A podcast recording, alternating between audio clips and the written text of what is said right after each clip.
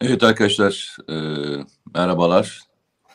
Dediğim gibi ekranınızın ayarlarıyla oynamayın. E, ikimiz birden e, ekrandayız. Ben e, geçen bağlanamadım biraz rahatsızdım. E, o yüzden çok özür dilerim. Yani ciddi hani normalde bu rahatsızlıklardan çok çıkmazlık yapmıyorum ama e, öyle performans gösterecek bir konuşma yapacak halim bile yoktu. O yüzden hepinizden tekrar özür diliyorum. Cumartesi e, pazar, pazar günü için. Ama Mete ee, zaten ben şöyle e, Cem dedi ki sen abi başlayabilirsin aha. konuşmaya. E, iyi ki de yokmuşsun e, diyeceğim. E, yanlış anlama. 51 dakika hiç nefes almadan konuşabildim. Yani bir soru sordu. Yani bir konuş dedi. Ben 51 dakika konuştum. Zaten sana, sana zaten sana şey zaman kalmayacakmış. Olsun olsun yine de yani e, sözümüz var. Sözümüzden vazgeçmeyelim o yüzden söylüyorum. Yoksa normalde ben olurken de fark etmiyor. ya bendeyken de fark etmiyor. Yani benim oraya, orada oraya, yalnızca yani resmin Aynen. duruyor. Çoğunlukla resmimi Aynen. koyuyorum ben. Zaten onu hatırlatmaya yani arkadaş, yakaladım. Hani Aynen. temsili temsilin Mete Yarar burada. evet. Biz senin o e, performansını çok iyi biliyoruz zaten. E, evet. Televizyondan da aşinayız. Bu arada sana e, izleyicilerimizin çok selam var. Aleyküm e, selam. Muhtemelen Aleyküm izliyordur, selam. izliyor da olabilir. E, Ahmet Etem diye çok değerli bir e, dostum var benim. Yıllar yıllar önceden tanıdığım. E, uzun süre 10 yıldan beri de neredeyse görüşmüyorduk. Dün bir e, görüşme imkanımız oldu. Sana çok çok selamım var. Bir gün seninle tanıştırmak istiyorum. Bu çok süper haberin çok gizli izleyicilerinden hatta dedi ki ya Nedim abi dedi ben dedi Mete Yarar'ın gerçekten Kanada'da yaşadığına inandım. Sen o kadar inandırıcı söyledin ki falan diye. Çok güldük onlara. Peki. Ona da ee, selam ee, olsun buradan. E, selam olsun. Arkadaşlar da bu arada e, selam bırakın arkadaşlar da bir selamlarını okuyarak e, başlayayım eğer senin için de müsait olursa. İlk selamını bırakan arkadaşım e, bu böyle şeyler yazıyorlar onları bir türlü okuyamıyorum ondan sonra. Burkosksa e, Almanya Ingolstadt Ingolstadt mı deniyor okunu nasıl okunur bilmiyorum. Ingolstadt, Ingolstadt falan diyor. Ingolstadt. Ingolstadt. Selamlar demiş Nedim abi. ST, e, şey hemşerimiz şey demiş. Nedim abi hemşeriniz misin? ya şöyle Almanya'da doğan ve Almanya'da olan herkesle e, bir hemşerilik bağımız da oluyor tabii. Sen e, Almanya'da mı doğdun ki? Tabii ben 1966 Germe, Germe, Germesheim doğumluyum. Günaydın güzel abi. Benim, benim, Geçmiş benim olsun bütün, Mete abi. Bütün, bütün, bütün kardeşlerim Almanya doğumlu. Ha okey. Yani tabii ben burada e, Türkiye'de ailemin tek ferdi olarak bulunuyorum. Okey. Bütün ailemin bütün fertleri amcaoğullarım dahil şeyde e, Almanya'da. Almanya'da mı? Peki. Leyla Nehar e, Konya'dan selam söylemiş. Hidayet Söğüş e, selamünaleyküm aleyküm selam e, bize selamlarını iletmiş. Zuhal Erdem Allah güçse güç kuvvet versin. İkini de çok seviyorum demiş. Çok teşekkür ederim. Recep Aslan hürmetli kardeşlerim diye başlayan cümlesiyle çok teşekkürler. Ee, Necmettin Şarvan selam ve sevgiler demiş. Allah daha çok ufkunuzu açsın. Ya bir de şeyi çok seviyorum. Bizim seyircilerin e, böyle hani selam verdikten sonra böyle iyi niyetlerini, dualarını da arkasına yazıyorlar ilk başlangıçta. O kadar mutlu oluyorum ki. Çok teşekkür evet. ederim. Ee, bakın devam edelim. Recep bayağı yazmış. O, o bayağı devam etmiş. İbrahim Özkurt selamun aleyküm aleyküm selam. Ee, MTS Allah'ın selamı tüm vatansever üzerine olsun demiş. Aleyküm selam arkadaşım. Erdoğan Oy aynı şekilde. Yavuz Mutlucan İşkodra İşkodra'dan selamlar demiş. Şu anda gördüğüm selamlar. Çünkü araya çok başkaları tekrar yazmaya devam etmişler program öncesi. Baya bir sohbet, muhabbet devam etmiş. Ali Kır aynı şekilde selamını bırakmış. Açıldıktan sonra da selamlar var. Ben şeyden e, e, bir, bir, bir, bir, bir konuda düşüncemi söyleyeyim. Şimdi peki. günümüz günümüz iletişim biliyorsun e, dijital teknoloji üzerinden yürüyor ve hı hı. E, e, bu servis sağlayıcılarda emoji dedikleri işte kısa simgelerle işi halletmeye çalışıyor. E, işte gülücükler, ağlama, ne bileyim efendim e, alkış gibi hı. küçük el hareketi şeylerle, simgelerle iletişimi sağlamaya çalışıyor. Bizim okurun yani izleyicinin e, özelliği maneviyatının güçlü olması. Bu çok güzel bir şey. Hani memleket aşkına'ya ilk çıkarken, ilk konuşurken neyi anlatmaya çalışıyorduk? Bu ülkede e, e, bütün fedakarlığı yapan ama sesi çıkmayan insanların e, duygularına tercüman olmak istiyoruz. Öyle diplomat gibi, üst düzey bir bürokrat gibi falan konuşmaktan ziyade onlardan biri gibi olayları tercüme etmeye çalışıyoruz. Onlar da bence işte bu dedin ya hani bir selamdan sonra bir e, bir duygu paylaşımı o onun maneviyatının güçlülüğünü gösteriyor. Doğru kitleye hitap ettiğimizi anlıyorum buradan da. Peki. Ee, şöyle söyleyeyim. E, Teknofest başladı arkadaşlar hepinizin malumu üzere e, salı günü e, başladı ve e, hafta sonu dahil devam edecek. Ben başarılar diliyorum e, Teknofest'i yapanlara, e, orada emeği geçen şirketlere, katılımcılara, yarışmaya katılanlara. Bu sene 200 binin üzerinde yarışmacı katıldı yalnızca e, buraya. E, bu muazzam bir rakam. İlk e, sene 20 bin kişi katıldığını düşündüğünüzde e, çok kısa sürede 200 bin rakamlarına ulaşmak ve bunu yönetmek e, ve insanları e, bu şekilde motive etmek çok önemli. Ve bu arada e, böyle bir faaliyet varken e, bir konuyu da hatırlatmak istiyorum. Yani İstanbul'da geçen sene bir buçuk milyon üzerinde e, canlı yapılan e, büyük bir festival bu. Hem de teknoloji festivali ve asıl amacı gençlere yönelik bir festival ve içerisinde geleceği yönlendirecek. De savunma sanayi olarak düşünmeyin. Çünkü Teknofest bir savunma sanayi projesi değil, bir havacılık ve uzay sanayi ile ilgili, e, gelecekle ilgili bir e, etkinlik, festival. Ama e, Sayın Belediye Başkanımız e, bu festivalde olmak yerine Yunanistan'da olmayı tercih etti. İnşallah dönüşünde en azından e, bu festivale katılarak gençlere o da örnek olduğunu e, gösterir ve sözü buradan sana vereyim. E, bugün yazınla ilgili başlayalım. Evet, e, Türkiye'nin e, konusu ve yani o belliydi zaten. Kemal Kılıçdaroğlu'nun e, kendi deyimiyle Kürt sorunu dediği e, konuyla ilgili muhatabın e, HDP olduğunu söylemesi ama ondan daha dehşet verici olan e, eski eş başkan e, Sezai Temelli'nin evet HDP var ama asıl muhatap, asıl muhatap İmralı'dır diyerek PKK elebaşı Öcalan'ı e, adres göstermesiydi.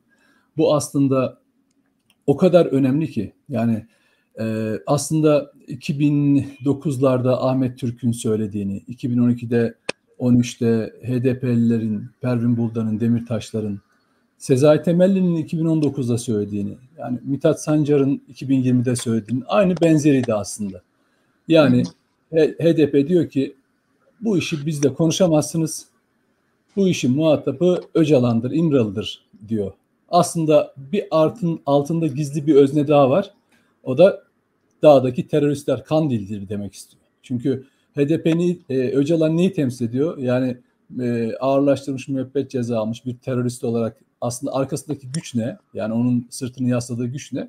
PKK'nın silahlı gücü. Dolayısıyla asıl muhataplardan birinde o olduğunu söylüyor. Nitekim e, dün e, bir anda Sezai hatırlarsın pazartesi akşamı e, Sezai Temelli'nin açıklamasının şahsi görüşüdür diye e, tekzip etmeye çalışacaklar demiştim. Ama bunun da yeterli olmayacağını çünkü geçmişte de eş başkanların, HDP'lilerin benzer sözler söylediğini hatırlatmıştım e, TVNet'teki programda.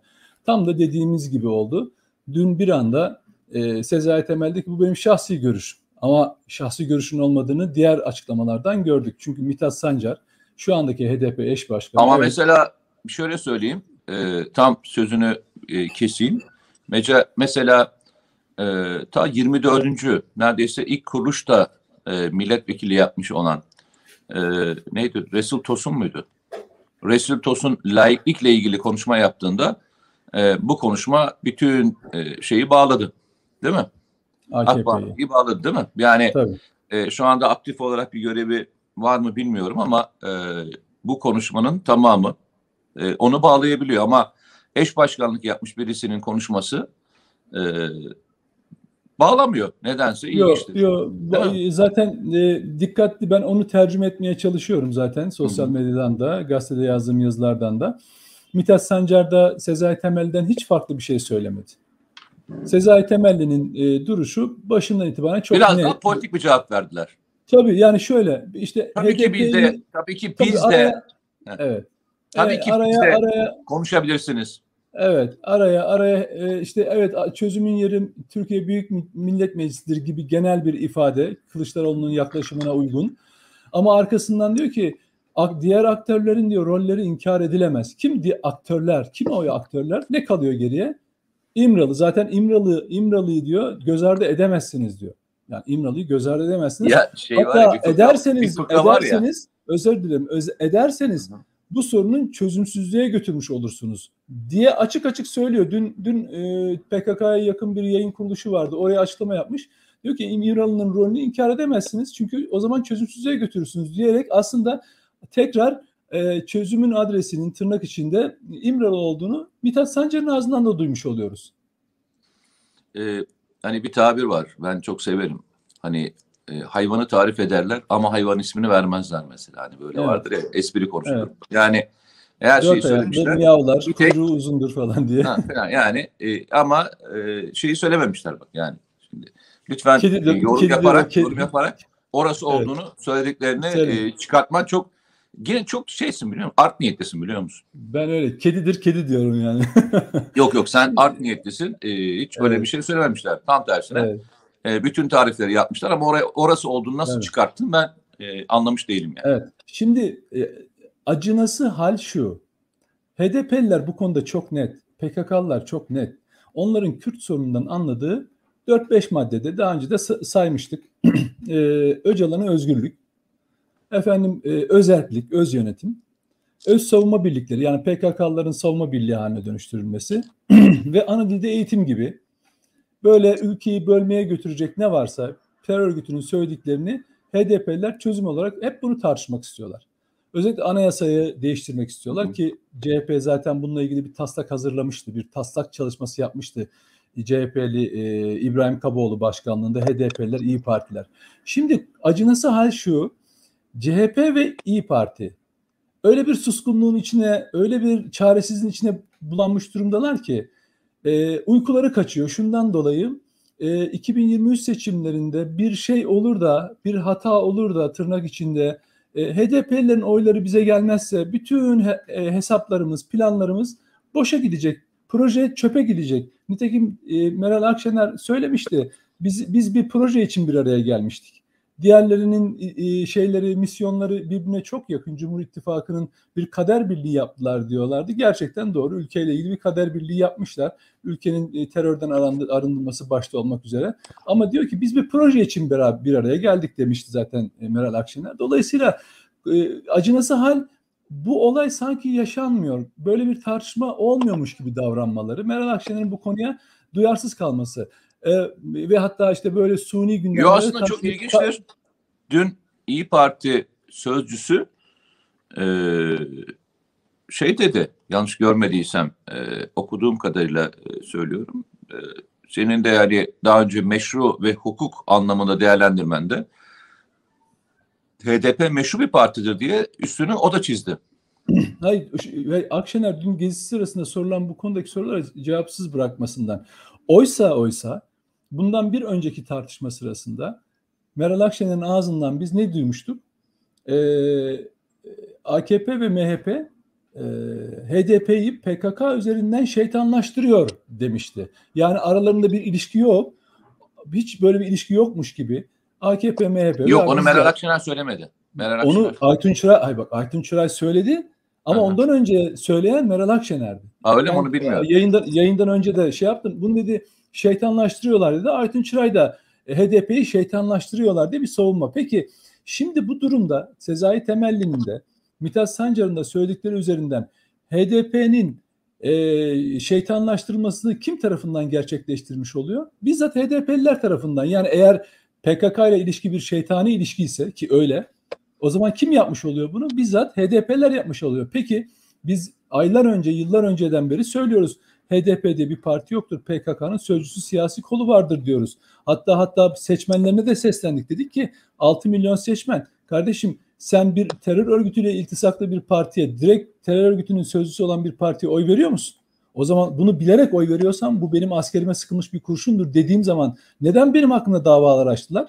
Neden hakaret ettiler? Niye Kürt düşmanı diye ilan ettiler? E şimdi kendileri de söylüyorlar bunu daha görünür bir şekilde. Yani bu sözü her iki yılda bir yılda bir yenilemeler mi gerekiyor ki hakikat yerini bulsun diye. Bak hakikat yerini buldu.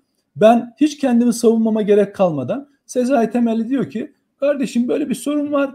Bu sorunla ilgili çözüm istiyorsanız asıl muhatap da İmralı'dır diyor. Kandil'i adres gösteriyorlar. E geçmiş tweetleri, geçmiş açıklamaları da ortada. O zaman bize niye hakaret ettiniz? Bizi niye bizi niye kötü kötü göstermeye çalıştınız? Ama sen bizim, şey yapmadın ki. De, sen gidip biz, kediye kedi diyorsun. Tabii biz biz biz HDP'lilerden oy veya sizin iktidarınızda sizden bir makam, bir mevki falan mı istiyoruz? Bir herhangi bir çıkarın peşinde miyiz? Hayır biz ülkemizi düşünerek hakikati olduğu gibi anlatmaya çalışıyoruz. Sadece zaman içinde her şey kendini göster gösteriyor. Bizim yaptığımız bu. Asıl mesele şu. Kemal Kılıçdaroğlu'nun 50 artı 1'i sağlamak için HDP'liler öylesine muhtaç ki aslında bu açıklamaları bir panikle yapılmış açıklamalar. Şundan dolayı bu aday ismi çok konuşulmaya başlanınca e, İmamoğlu mu, Mansur Yavaş mı, Kılıçdaroğlu mu tartışması tartış, e, ortaya çıktığından beri HDP'liler bizim onaylamadığımız, bizi yok sayarak bir aday belirleme sürecine de başarı sağlanamayacağını, o adayın seçilmeyeceğini açık açık söylüyorlar. Daha da kötü şeyi, daha da net Ferhat Encuver eski HDP şey, milletvekili şimdi de HDP'li ne yazdı? HDP'nin istemediği bir kişi Cumhurbaşkanı seçilemez diye bir tweet attı. Eminim soğuk ter dökmüştür Kılıçdaroğlu ekibi. Çünkü çok doğru bir tespit. HDP'nin istemediği bir kişi e, Cumhurbaşkanı seçilemez. Şimdi bunun üzerine ne yapıyor Kemal Kılıçdaroğlu? Evet kendince bir meşruiyet atfederek HDP'yi muhatap almaya çalışıyor. Adamlar da diyor ki kardeşim benimle konuşma diyor.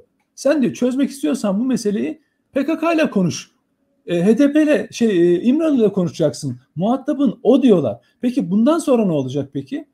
Şöyle olacak. Ben yine o e, TV Net'te de söylemiştim. Konuyu değiştirecekler. Bu iş olmamış gibi uykuya yatıracaklar. Aman aman ittifaka zelal gelmesin, halal gelmesin pardon, e, halal gelmesin, zarar vermesin. Yeter ki HDP'yi yakında tutalım. Ama HDP bunu buna gelmiyor. HDP şunu biliyor. Köşeye sıkıştı. Türk siyasetini çok net bir şekilde köşeye sıkıştırdım. Şundan tehdit ediyor Millet İttifakı'nı. Eğer bizim istemediğimiz bir adayı seçer, ortaya koyarsanız, iki, eğer bu sorunun çözümünde İmralı e, PKK'yı e, muhatap almazsanız biz görüşümüzü değiştirebiliriz, sizi desteklemeyebiliriz. Dolayısıyla seçimi kaybedersiniz, mutlaka kaybedersiniz şeklindeki şantajına boyun eğiyorlar. Yoksa bunun ötesinde hiçbir izahı yok. Bundan sonra şimdi sen sözü sana bırakayım sonra Kürt sorunu nedir diye konuşalım ondan sonra. Bakalım. Ya ben bir şey söyleyeyim mi? Ee, yani e, bence bu konu anlaşıldı artık. Yani o kadar çok konuşuldu, o kadar çok tartışıldı. Haftalardır, 10 günden beri tartışılan bir konu. Yani e, eğer senin için de uygunsa, yani sen istiyorsan son cümlelerini söyle. E, çünkü seyircilerin de başka bir sürü e, sorusu var. Hı hı, hı. Yani biz e, geçen hafta da tartıştık bunu. Sen de tartıştın, televizyonda evet, da tartıştın. Evet. Hani takip edenlerin çoğu o zaman şöyle konuda, tamamlayayım. Tabii. Yani tamamlayayım. Kürt sorunu nedir diye tanımla ondan sonra istersen başka konuya geçelim. Şimdi bakın e, meselenin e, Kürtlerle ilgili bir sorun olmadığı anlaşıldı. E, Türkiye e, gerek Habur'daki e, olaylar e, PKK'ların gelişi gerek Oslo görüşmelerine rağmen 2013-2015 yılları arasında bir açılım süreci işletti.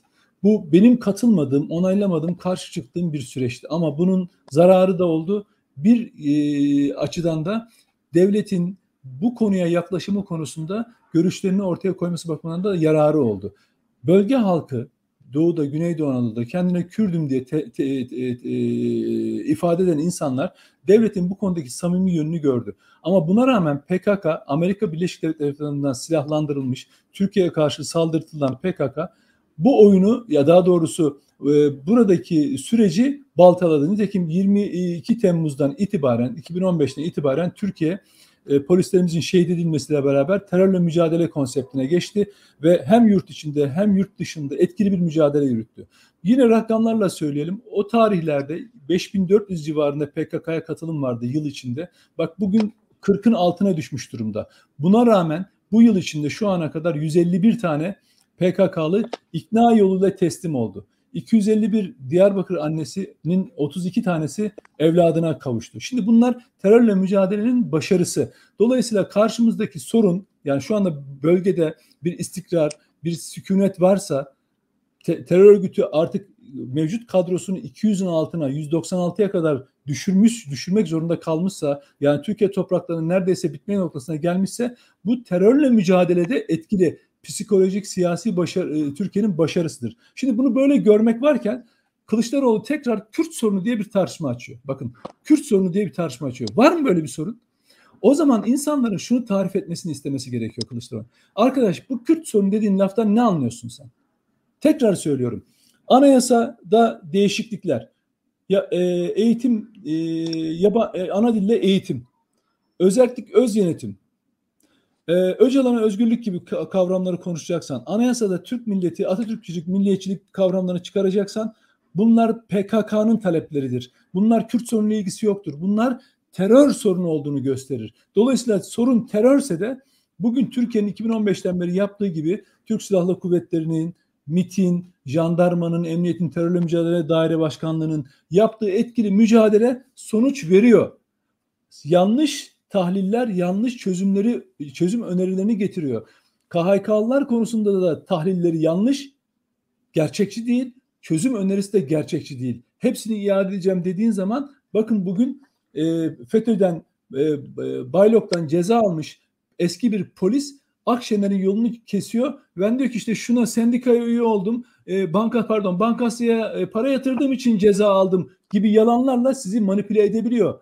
Ya da FETÖ'cüler çıkıyor program kullanmak suç mu? Anker, ankesörle irtibat suç mu? Baylok suç mu noktasına getirmeye çalışıyorlar. Bakın yanlış tahliller, sorunlara ilişkin yanlış tahliller, yanlış çözümler getiriyor. Türkiye'nin Türkiye yönetmeye aday bu partiler eğer bu ülkeyi istikrar içinde yöneteceklerse, eğer emperyasının kucağına ve FETÖ'cülere, PKK'cılara teslim etmeyeceklerse bütün sorunlarla ilgili tahlillerini gözden geçirmeleri lazım ki gerçekçi çözüm e, ortaya e, döksünler ve güven sağlasınlar. Çünkü mesele AKP iktidar olmuş, CHP iktidar olmuş meselesi değil. Mesele artık bu noktada, şu aşamada memleket meselesi. Terörle 40 yıldan beri etkili bir şekilde mücadele ediliyor ama bu kadar büyük başarının sağlandığı bir dönem yaşanmadı. Bunu Türkiye'nin kaybetmemesi gerekiyor. Dürüst Peki. olmaları gerekiyor. Peki. Ee, geçen gün de konuştuk. Geçen gün seninle de e, bunu çok tartışıyoruz. E, beraber e, yan yana geldiğimizde de e, konuşmaya çalışıyoruz. Yalnızca yol ayrımı Türkiye için bir yol ayrımı değil. Aslında dünya için bir yol ayrımından bahsetmek e, çok daha doğru. İşte Biden'ın e, konuşmasını dinleyebildi mi bilmiyorum Birleşmiş Milletler'deki konuşmasını ve diğer e, ülkelerin konuşmasına baktığınızda hatta dün Hava Kuvvetleri Komutanı e, ABD'nin e, Hava Kuvvetleri Komutanı çok ilginç bir açıklama yaptı. Yani bir şeyin sonuna geldiğinin herkes farkında. Ve geçen gün e, Trump bir açıklama yaptı. Hani herkes güldü geçti biraz ama Trump dedi ki eğer böyle giderse 3 sene içerisinde Amerika Birleşik Devletleri diye bir şey kalmayacak diye bir açıklama yaptı hatırlarsan. Evet. Şimdi bu açıklamayı e, yapan kişinin sıfatı çok fazla konuşulmadı. E, daha yani bir buçuk, e, iki seneye yaklaşıyoruz. İki sene öncesinde e, yeni gelmiş bir başkandan bahsediyoruz. Yeni gelmiş bir başkandan bahsediyoruz.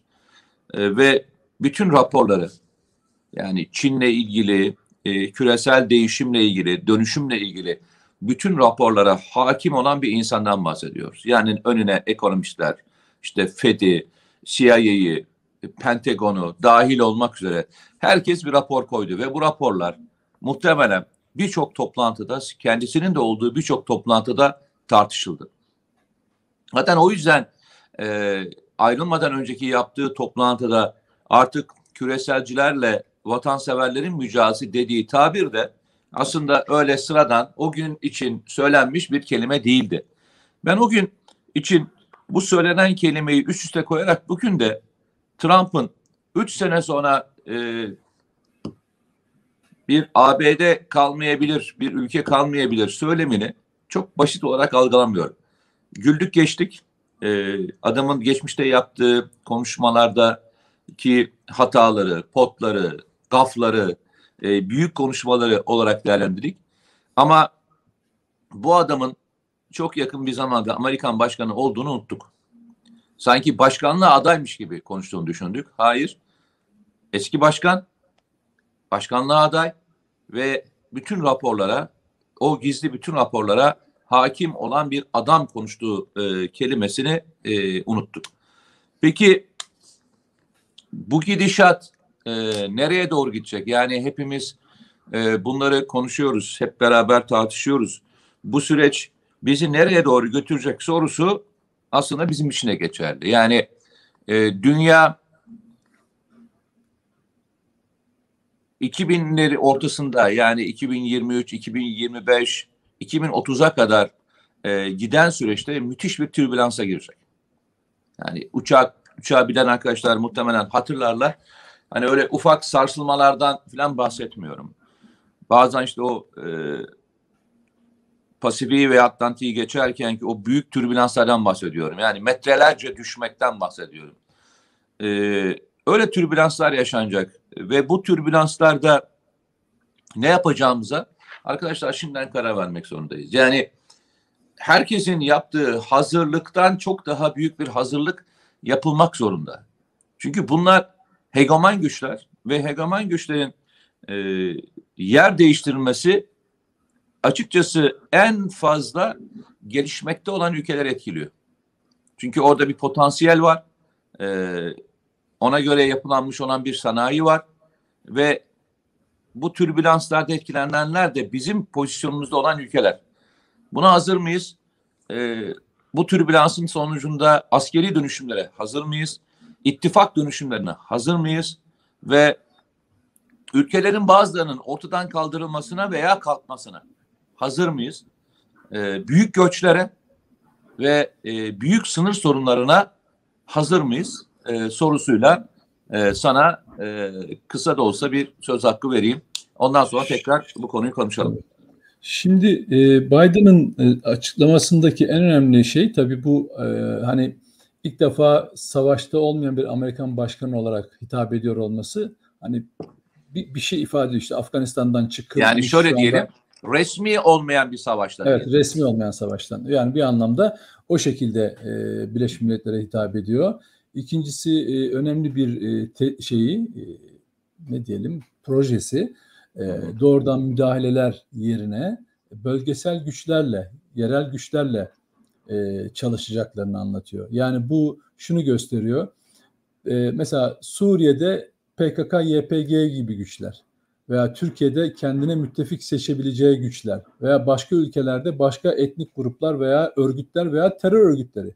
Yani ya, belli Obama ki gibi. Ka- tabii kaos stratejisinden vazgeçmeyecek. Yani bunun adını da işte terörle kesintisiz mücadele, işte e, ufuk ötesi e, şeyler e, ne derler saldırı konseptleriyle bunları gerçekleştirecek. Yani sıkıştığı yerde kullandığı örgütler sıkıştığı yerde ufuk ötesi kendisi kaldıracak e, füzesini, uçağını, operasyonu yapacak ve orayı kaosa edecek ama asker bulundurmayacak. Yani çünkü bu asker bulundurma Amerikan toplumunda bir e, şey e, tepki yaratıyor e, siyasetçiler bağlamında ve gitgide orada reaksiyonu arttırıyor. Dolayısıyla onu korumak için içinde yerel güçlerle yani bu şu demek sizi birbirinize sokacağız demek. Buradan vazgeçmiyorlar. Nitekim e, unutmayalım bundan bir süre önce de gayri nizami harp e, konusuna geri döndüklerini e, ve bunun için Pentagon e, bütçesinden de savunma bütçesinden de paralar ayrıldığını biz biliyoruz. Bunu bunu gizli bir Zaten, şey olduğunu e, değil. Şimdi konvansiyondan çıkıyorsanız bakın evet. konvansiyondan çıkıyorsanız onun yer, yerine dolduracak başka bir e, savaş tekniğini uygulamanız lazım. O da gayri nizami harp. Gayri nizami. Yani dolayısıyla biz gerek medya operasyonları, gerek sosyal medya operasyonları, gerek terör örgütlerinin kullanılması, gerek etnik veya işte inanç e, e, temelli veya siyasal sosyal olayların kaşındığı e, süreçler göreceğiz. Burada da hep kullandıkları kelime demokrasi lafı ağızlarındaki. Oysa en çok bunu ihlal eden kendileri bizzat kendileri. Demokrasiyle falan ilgisi yok. Yani Amerika'nın amacının dünyaya demokrasi barış getirmek olduğunu inanan varsa şu, yani şu anda 8 milyar içinde insan içinde bunu Amerikalılara dahil ediyor ederek söylüyorum. O bir saftır zaten veya kötü niyetlidir.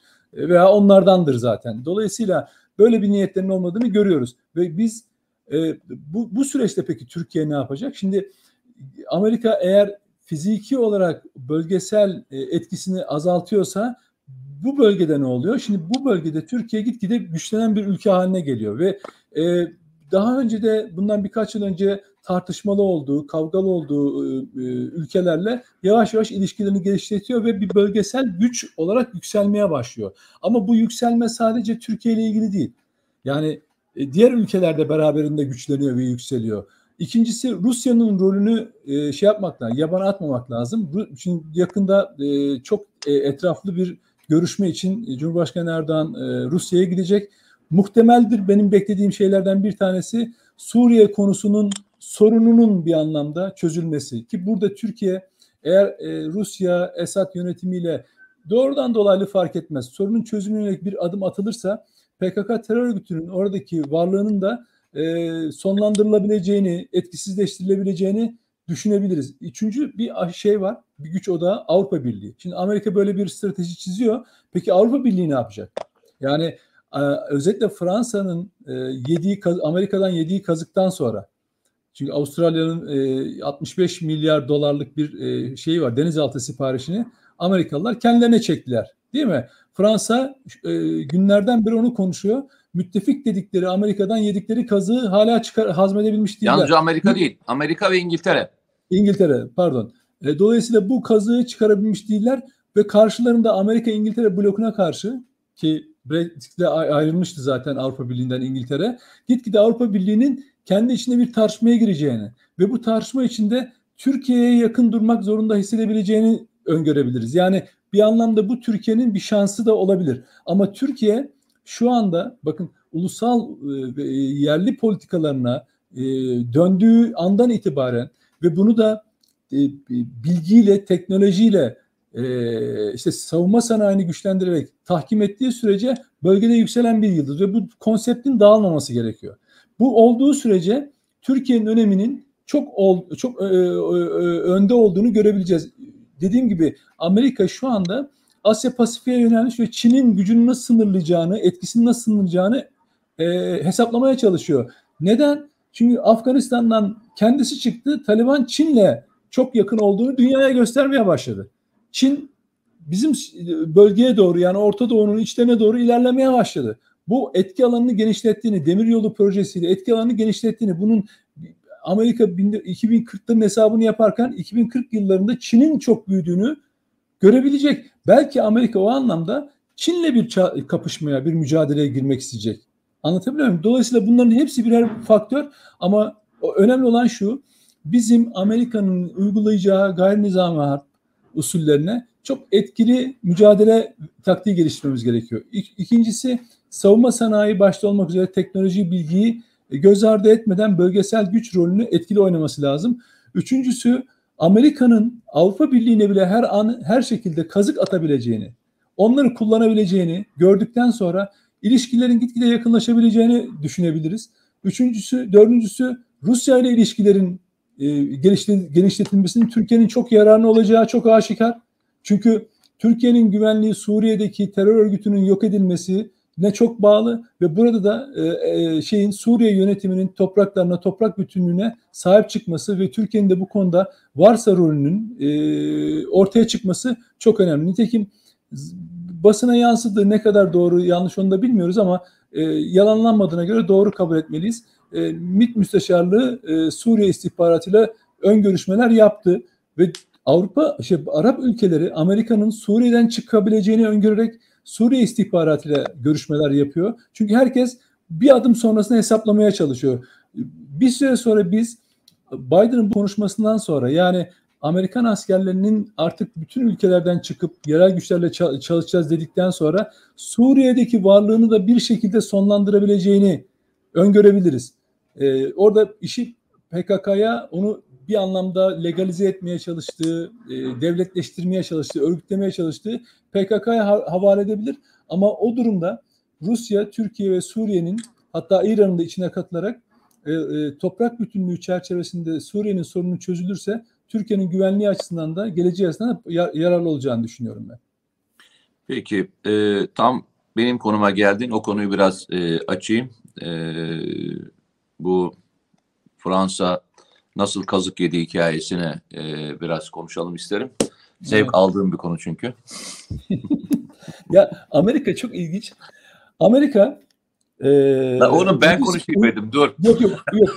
yok. Amerika, Avrupa bak Avrupa Merkel'in telefonu dinliyor. İngiltere'nin telefonlarını dinliyor. Fransa'nın telefonlarını dinliyor.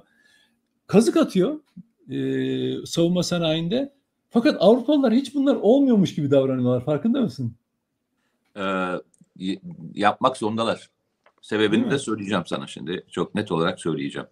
Şimdi e, Avustur Avustralya'yı e, iyi tanımak lazım ve Avustralya'yı iyi bir yere konumlandırmak lazım. Yani Avustralya e, evet kıta devleti e, kaynakları çok fazla e, ve e, o coğrafyada özellikle yaşanacak olan süreçlerde çok dominant bir ülke. Aynı Yeni Zelanda gibi. E, dünyada hani bazıları işte beş göz diye e, tabir eden bir istihbarat, ekstra bir istihbarat teşkilatı vardır. Yani örgütsel anlamda bir araya gelmiş bir grup vardır. Bu grubun ismini koymak lazım. Kim bunlar? ABD, Yeni Zelanda, İngiltere, Kanada, Avustralya. Onun dışında e, dünyayı e, dinleme faaliyetlerini icra eden e, en önemli dünyadaki her türlü şeyi dinleme kabiliyetine sahip e, istasyonlar var. Bunlardan birkaç tanesi daha doğrusu e, önemli olan e, üç tanesi ABD, İngiltere ve Avustralya kıtasında var. Buradaki faaliyetler sırasında dünyadaki bütün işte mail, e, telefon, görüntü, uydu dahil olmak üzere başkasına ait olsa bile takip edebiliyorlar veya izleyebiliyorlar. Yani aslında baktığımız bugün konuştuğumuz konunun içerisinde e, Avustralya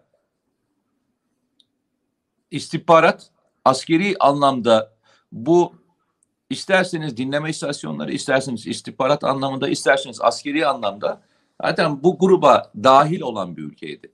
Hani Fransa'ya nasıl kaydı ben açıkçası onu merak ettim. Hani e, sanırım e, bu ülkeler e, Avustralya'ya yerini, konumunu ve pozisyonu hatırlattılar. E, yoksa hani Fransa ile araları çok iyiydi de e, buraya döndü diye düşünüyorsak yanılıyoruz. Her şeyiyle e, hani NATO nasıl birbirine e, çok e, şey yerif ilişkiler var. Bu grubun arasındaki ilişkiler de böyle. Fransa nasıl araya girmişti? Muhtemelen çok büyük bir fiyat e, avantajları vermiştir. Başka türlü buraya e, girebilme şansı yok.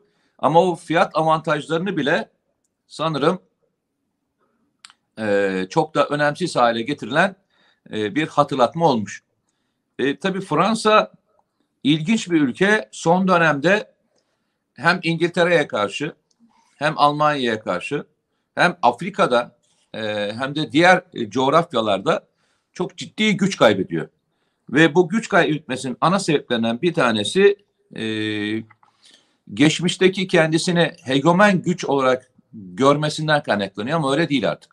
Yani Afrika'da ya girdiğinde e, artık bir Çin var, e, hatta e, Türkiye var, e, ABD var, e, Almanya var, İngiltere var.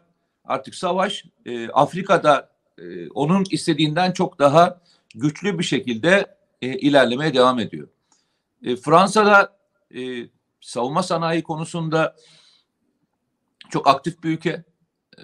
E, paylarına baktığınızda e, ilk beş içinde zaman zaman değilse de e, önemli bir pay alan ülke ve nereden bakarsanız bakın e, söylediğin rakam bir savunma sanayi için muazzam bir rakam.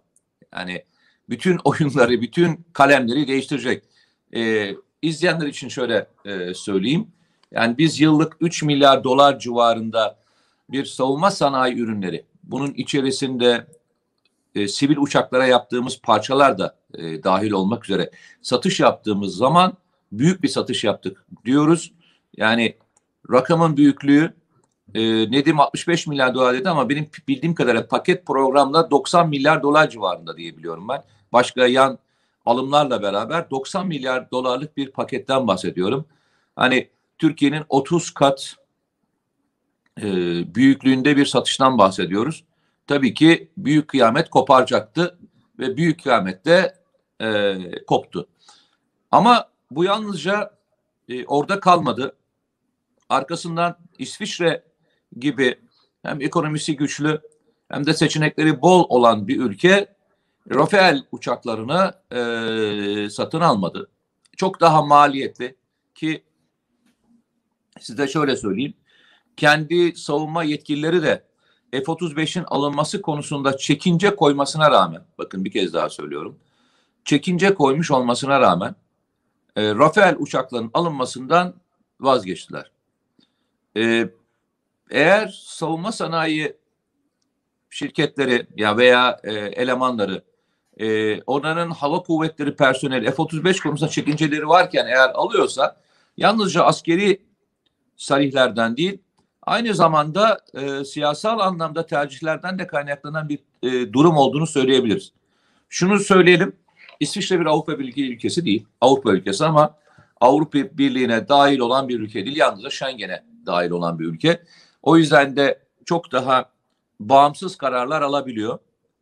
E, bu şunu gösteriyor ki e, askeri e, işbirlikleri yapılırken veya e, çok kritik uçak gibi en az 20-30 yıl kullanacağınız ürünler alırken aldığınız ülkenin önümüzdeki dönemdeki politik, askeri ve e, durumsal konumu anlamında, ekonomik konumu anlamında çok büyük çekinceniz olmaması gerekir. E, zaman zaman çok tartışılmıştır. E, İsviçre ülkesini çok küçümseyen e, kişilerle denk gelmişimdir. Küçücük bir ülke yalnızca e, ekonomik e, ekonomisi çok güçlü, işte bankacılık sektörü çok güçlü demişlerdir. Ben de herkese şunu söylemişimdir. E, bankacılık sektörü dediğiniz şey dünyadaki ne olup bittiğini en iyi bilen sektör. Şirket bazında da tutun ticari anlamda da gelişmeleri en iyi okuması gereken yerler. Yani bir bankaya gittiğinizde sizin önünüze çıkartılan sizinle ilgili datalar e, inanın GPT'nin sırasına çıkmıyor. Yani nereye ne kadar kredi kartı borcunuz var, e, daha önce ne kadar kredi ödemişsiniz, e, ne kadar borcunuz var, ne kadar kazancınız var kadar bir ülkenin e, yani bir insanın nasıl durumunu ortaya koyabiliyorlarsa ülkelerin durumlarını da geleceklerini de çok daha iyi koyabiliyorlar. Ben İsviçre'nin seçenekleri arasında en iyisi Rafael olmasına rağmen e, Fransa'yı tercih etmemesinin en önemli faktörünün Fransa ile ilgili gelecekte çok da iyi beklentilerin olmamasından kaynaklandığını düşünüyorum. Bunu nereden e, düşünüyorsunuz diye sorabilirsiniz. İngiltere'nin apar topar Avrupa Birliği'nden çıkışından anlayabilirsiniz. O zaman da söylemiştim. Avrupa'nın Avrupa Birliği'nin geleceğinin yükünü açıkçası İngiltere karşılamak istemedi. Çünkü dağılma süreci içerisinde olacakların tamamını biliyordu. Yine belki hatırlayanlarımız bilir. İngiltere para biriminden vazgeçmemişti Avrupa Birliği'ne girerken. Yani işte Almanya, Fransa gibi ülkeler e, para birimlerini euro olarak değiştirmiş olmasına rağmen İngiltere değiştirmemişti ve İngiltere pozisyonunu pound olarak bırakmıştı. Para birimi değişmeyecek olmasına rağmen e, diğer faktörler olmamasına rağmen yaşanacak türbülansın kendisine e, den kurtarmak için uçaktan inmişti. İsviçre'nin kararının da ben buna benzer bir karar olduğunu söylüyorum. Senin gibi bir ekonomi eski ekonomi yazarına da hani konuşmak istemem ama biraz bilgi vermiş olayım. Olay yalnızca askeri değil. Evet. Estağfurullah hani e, e, bu bir yalnızca askeri operasyon değil. Aynı zamanda önümüzdeki dönemde yaşanacak olan süreçlerinde birer ön işaret fişe, fişeği diyebilirim. Ee, çok teşekkür ederim. 45 dakikadır seninle beraberiz. Ee, özlemişiz. Ol, Beraber e, muhtemelen bizi e, seyredenler de özlemişlerdir. E, inşallah e, bu sene hep beraber e, evet. güzel ortamlarda, güzel haberlerle, ülkemizle ilgili güzel değerlerle e, konuşmaya devam ederiz. Ben istiyorum ki e, cumartesi günü senin için de uygunsa seyircilerimize şimdiden söyleyelim. Çok özel bir konu çıkmazsa e, senin ihtisas alanını geçen günde konuşmuştun. E, bu hal yasası, Ha, taksiciler, olur, olur. Ekonomiyle Hal yasası. olur. taksiciler bir de şey konusunu konuşmak isterim. İstanbul'daki Olur. kira konusunu e, neden bu kadar Tabii, tabii. bir anda e, devasa bir şekilde bu kiralar yükseldi. Bunu biraz tartışmak isterim. Olur. Cumartesi gününe bir kez daha söylüyorum. Çok özel bir e, konu çıkmazsa bu üç konuyu e, Nedim Şener'le özellikle Nedim Şener'in geçmişte yazdığı yazılar, ekonomi yazarlı, yazılarıyla beraber biraz değerlendirmek istiyoruz. Peki. Kendinize iyi bakın. Allah'a emanet olun. olun. Görüşürüz. Cumartesi günü görüşmek üzere. Teşekkür ederiz. Sağ olun.